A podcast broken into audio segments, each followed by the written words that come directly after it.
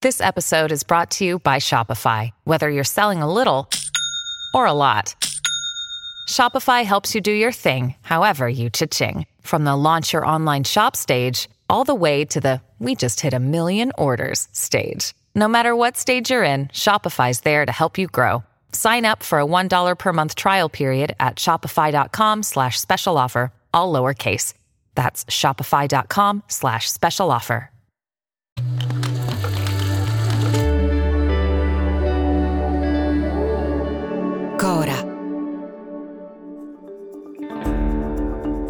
Nel 1982 il Partito Comunista Italiano è lì lì per diventare il partito di maggioranza relativa.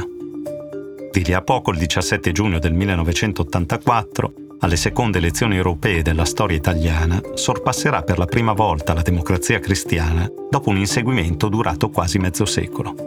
33,33% contro 32,96%. Quando l'Italia parte per il Mondial di Spagna dell'82, l'ultima volta che si è votato è stato tre anni prima, nel giugno del 79. Il PC è arrivato al 30,38%. Ha preso 11.139.231 voti. Uno, dobbiamo presumere, è stato dato da Marco Tardelli, allora 24enne, nato il 24 settembre 1954 a Careggine, Lucca, di professione calciatore, in quel momento al soldo della Juventus Football Club, fondata a Torino nel 1897. Calcio e calciatori. Ci sono molti modi per parlarne. In questo podcast li useremo come una lente per guardare alla storia del nostro paese in modo diverso, appassionante, sorprendente. Io sono Paolo Colombo e questo è un podcast di Cora Media. Si chiama 80.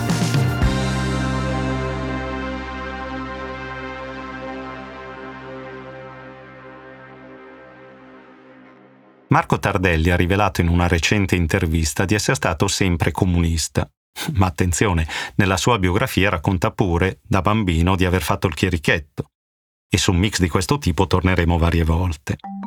La sua adesione alla sinistra dell'arco parlamentare dell'epoca in qualche misura non può non sorprendere, perché la società per la quale Tardelli mette a disposizione la propria forza muscolare, alla fin fine pure quella una forma di manovalanza, o visto il caso se volete di pedevalanza, è praticamente da sempre legata a doppia corda al clan familiare degli Agnelli, fondatori nel 1899 della fabbrica italiana automobili Torino, Fiat, come recita persino Wikipedia, il più importante gruppo finanziario industriale privato italiano del XX secolo, oltre che la prima holding del paese e, limitatamente al settore automobilistico, la maggior casa produttrice del continente europeo e terza a livello mondiale.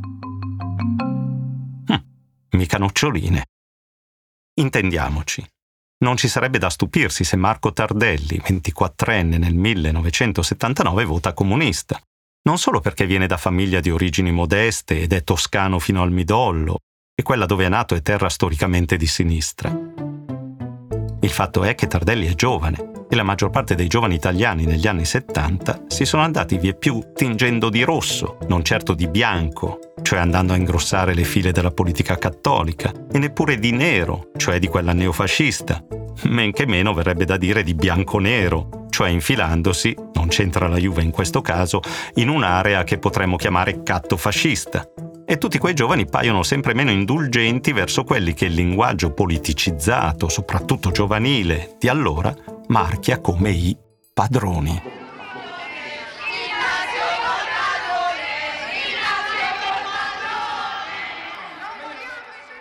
Altra faccenda è quella del bianco-rosso, cioè, sempre per stare in metafora cromatica, del catto comunismo. Termine che sarebbe comparso come neologismo nella nostra lingua, guarda caso, proprio nel 1979 ad indicare un sorprendente, questo sì, mix di posizioni per l'appunto cattoliche e marxiste. Un po' come Tardelli Chierichetto. Alimentare un simile orientamento ha contribuito con una spinta decisiva Enrico Berlinguer, segretario generale del PC, quando nel 1973 ha lanciato sulla rivista del partito Rinascita la più rivoluzionaria, o forse controrivoluzionaria proposta della storia del comunismo italiano. Allearsi con l'avversario di sempre, l'odiato nemico, il diavolo fatto politica, la DC, la democrazia cristiana. Alle spalle di una simile sconcertante presa di posizione ci sono almeno tre cose. La necessità di fronteggiare il crescente terrorismo di destra come di sinistra, il rischio di un golpe autoritario simile a quello dei colonnelli in Grecia o di Pinochet in Cile, l'aspirazione di Berlinguer a trovarsi finalmente uno spazio in area governativa. A dargli retta dall'altra parte della barricata c'è Aldo Moro. E non farà una bella fine. Ma avanti al centro contro gli opposti estremismi. Insomma, in un memorabile album del 1973 dal taglio cabarettistico più che cantautoriale, Francesco Guccini la faceva dire persino a Dio questa cosa. Comunque la si voglia guardare una faccenda a dir poco clamorosa. Compromesso storico, non per niente l'hanno chiamato così. Di fatto comporterebbe l'eclatante infrazione di una neppur troppo tacita regola della politica internazionale della guerra fredda.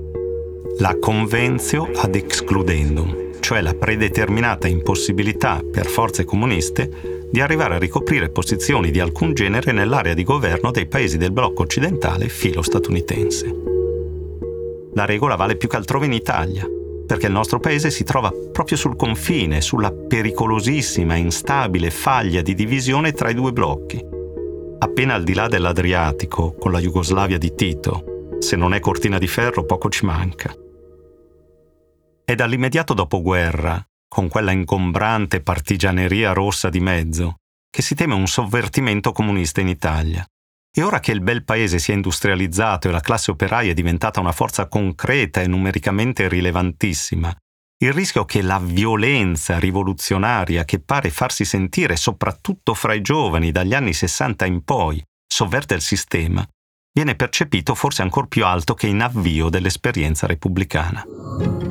D'altra parte, parlare di violenza non è per nulla gratuito. Tra lotta armata brigatista, stragi di Stato e guerriglia urbana fra bande giovanili politicizzate c'è solo da scegliere. È il 77, infatti, quando il periodico tedesco Der Spiegel esce con una copertina che, a proprio modo, passerà alla storia. Un piatto di spaghetti condito con una P38, la pistola più usata fra i militanti armati di quel periodo. Titolo Vacanze italiane, sequestro di persona, estorsione, rapina a mano armata. Insomma, simboli dell'Italia, spaghetti e violenza diffusa.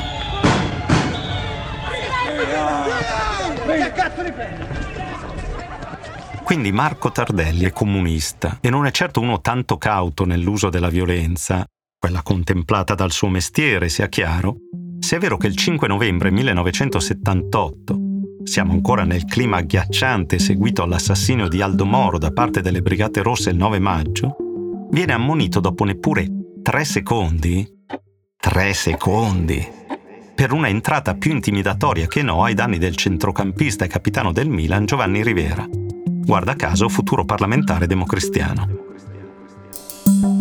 Rivera è uno abile con la lingua e per commentare l'accaduto riprende, a sentirle oggi poco felicemente, espressioni assai dure, ma a quel tempo drammaticamente frequenti.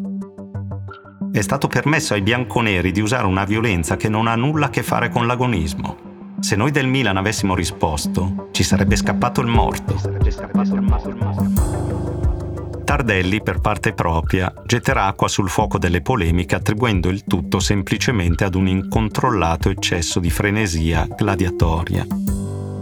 Se lo hanno soprannominato schizzo, ci sarà ben una ragione.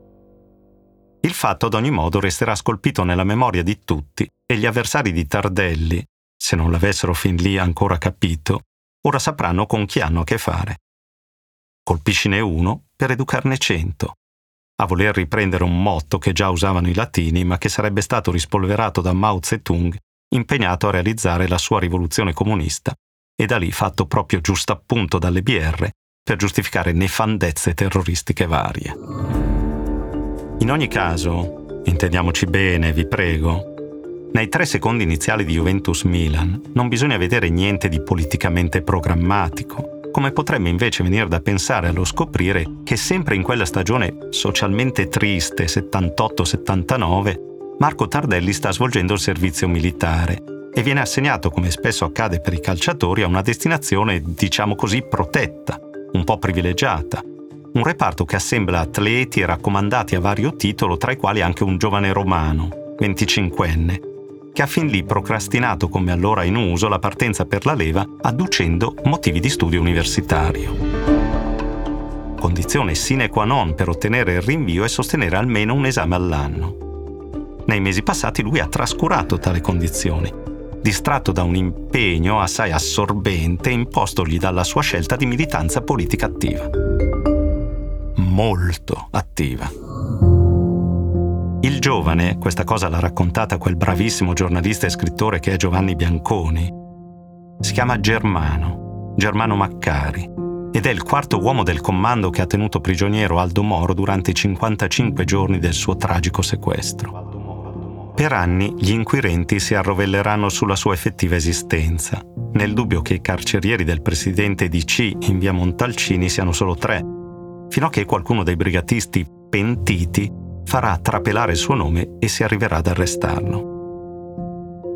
Lui fa di tutto per restare invisibile alle indagini sul caso Moro. In particolare, quando molla tutto dopo l'uccisione del presidente democristiano e rientra a casa, Macari è uno di quei semiclandestini che non abbandonano del tutto la propria vita e la propria identità per la lotta armata, scopre di aver ricevuto la cartolina di leva uno dei terroristi più ricercati d'Italia va a servire lo Stato che vorrebbe abbattere. L'attacco al cuore dello Stato non è lo slogan in quel momento più alla page delle BR. Altro che strappare il cuore allo Stato dei padroni. Quello che Germano Maccari, nome di battaglia brigatista Gulliver, può fare è cercare di ottenere da quello stesso Stato qualche favoreggiamento grazie alle conoscenze dei genitori.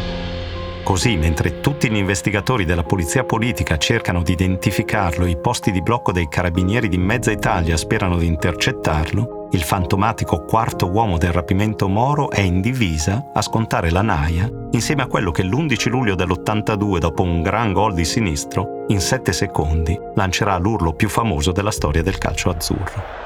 Tardelli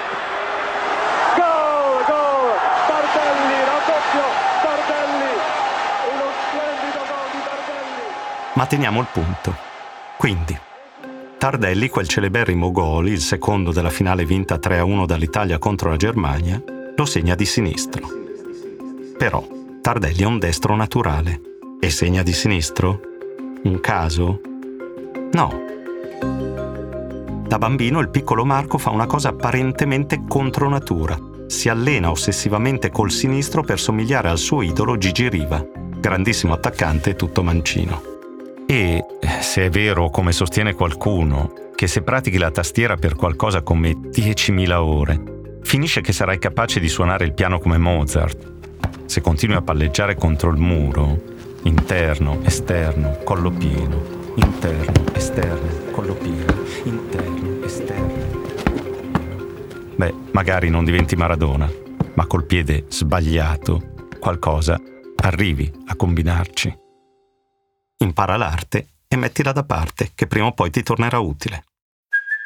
Hey, it's Kaylee Cuoco for Priceline. Ready to go to your happy place for a happy price? Well, why didn't you say so? Just download the Priceline app right now and save up to 60% on hotels. So, whether it's Cousin Kevin's Kazoo concert in Kansas City, go Kevin, or Becky's Bachelorette Bash in Bermuda, you never have to miss a trip ever again. So, download the Priceline app today. Your savings are waiting. Go to your happy place for a happy price. Go to your happy price, Priceline. A Marco Tardelli l'arte di calciare col mancino torna particolarmente utile quell'11 luglio 1982, alle 21.15 circa. Riceve al limite dell'area una palla da Gaetano Scirea, la controlla male di destro la recupera in scivolata di sinistro, lasciando partire un missile terra-aria che si infila a mezza altezza alla sinistra del pur ottimo portiere teutonico Schumacher, il quale, per inciso, resta lì come un cucù, neanche accenna la parata. Quel gol è dunque di sinistro, ma anche un po' di sinistra. La metafora è troppo allettante e fin perfetta per non usarla qui. Fate caso nasciamo praticamente tutti naturalmente destri metti un pallone davanti a un bimbetto o a una bimbetta di due anni e chiedi di dargli un calcio, il 90 e passa per cento azzarderà un movimento con la gamba destra. Possiamo anche pensare che siamo quasi tutti naturalmente egoisti, egocentrati, ambiziosi e narcisisti. E va benissimo, è la nostra indole. E può essere un punto su cui far leva per realizzare grandissime cose. Ma ci possiamo anche allenare alla solidarietà, alla ricerca dell'uguaglianza, alla difesa della parità di opportunità. Ci possiamo allenare a ciò che non ci è naturale, istintivo e immediatamente spontaneo. Ci possiamo allenare a usare ciò che di sinistra c'è in noi. A ciascuno secondo il suo bisogno e a ciascuno a seconda della sua capacità. In sé per sé, niente male come proposta. Bisogna forse trovare il coraggio di tornare a dirla questa cosa che il comunismo era un'idea forte e potente e meravigliosamente sovversiva degli egoismi personali. In fondo non diversissima da quella che aveva per la testa quel grandissimo ebreo marginale di Nazareth, Galilea, Palestina, quando provava a dire Beati gli ultimi perché erediteranno la terra. Che uno potrebbe scherzarci e mettersi a parlare di cattocomunismo anche qui, ma non mi pare il caso.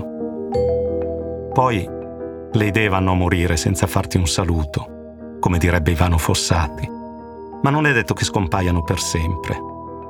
Mio figlio, con l'idealismo e il travolgente entusiasmo naif dei vent'anni, me lo spiattella sempre davanti, che il comunismo era un'idea grandiosa. La gioventù degli anni 70, nel bene e nel male, non tanto diversamente ci ha creduto. Io, appena un poco più giovane per essere fra quelli, non sono stato, non sono e non sarò mai comunista. Ho visto quali mostri è stata capace di generare quell'idea.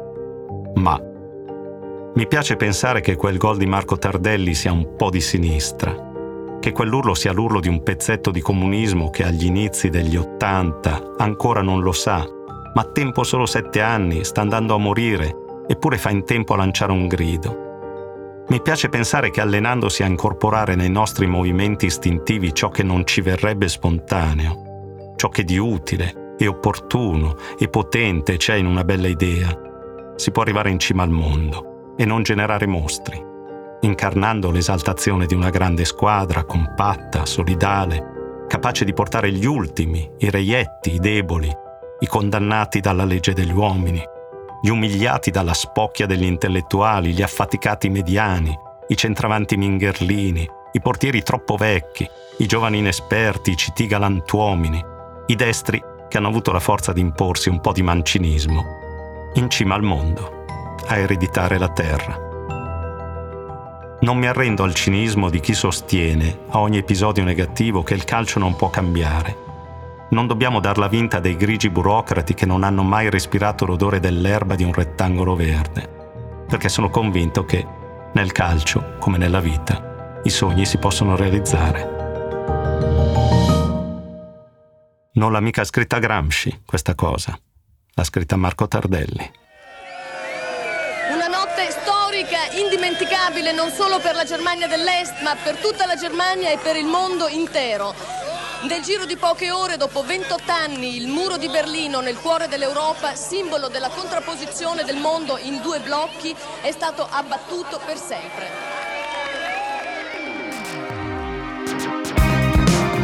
Ottanta è una serie di Paolo Colombo, prodotta da Cora Media. La cura editoriale di Marco Villa, in redazione Francesca Bruzzese, editing di Lucrezia Marcelli. Il producer è Matteo Scelsa. Supervisione suono e musica sono a cura di Luca Micheli. La post-produzione è di Guido Bertolotti. Fonici di studio sono Emanuele Moscatelli e Luca Possi. È un progetto Storia e Narrazione.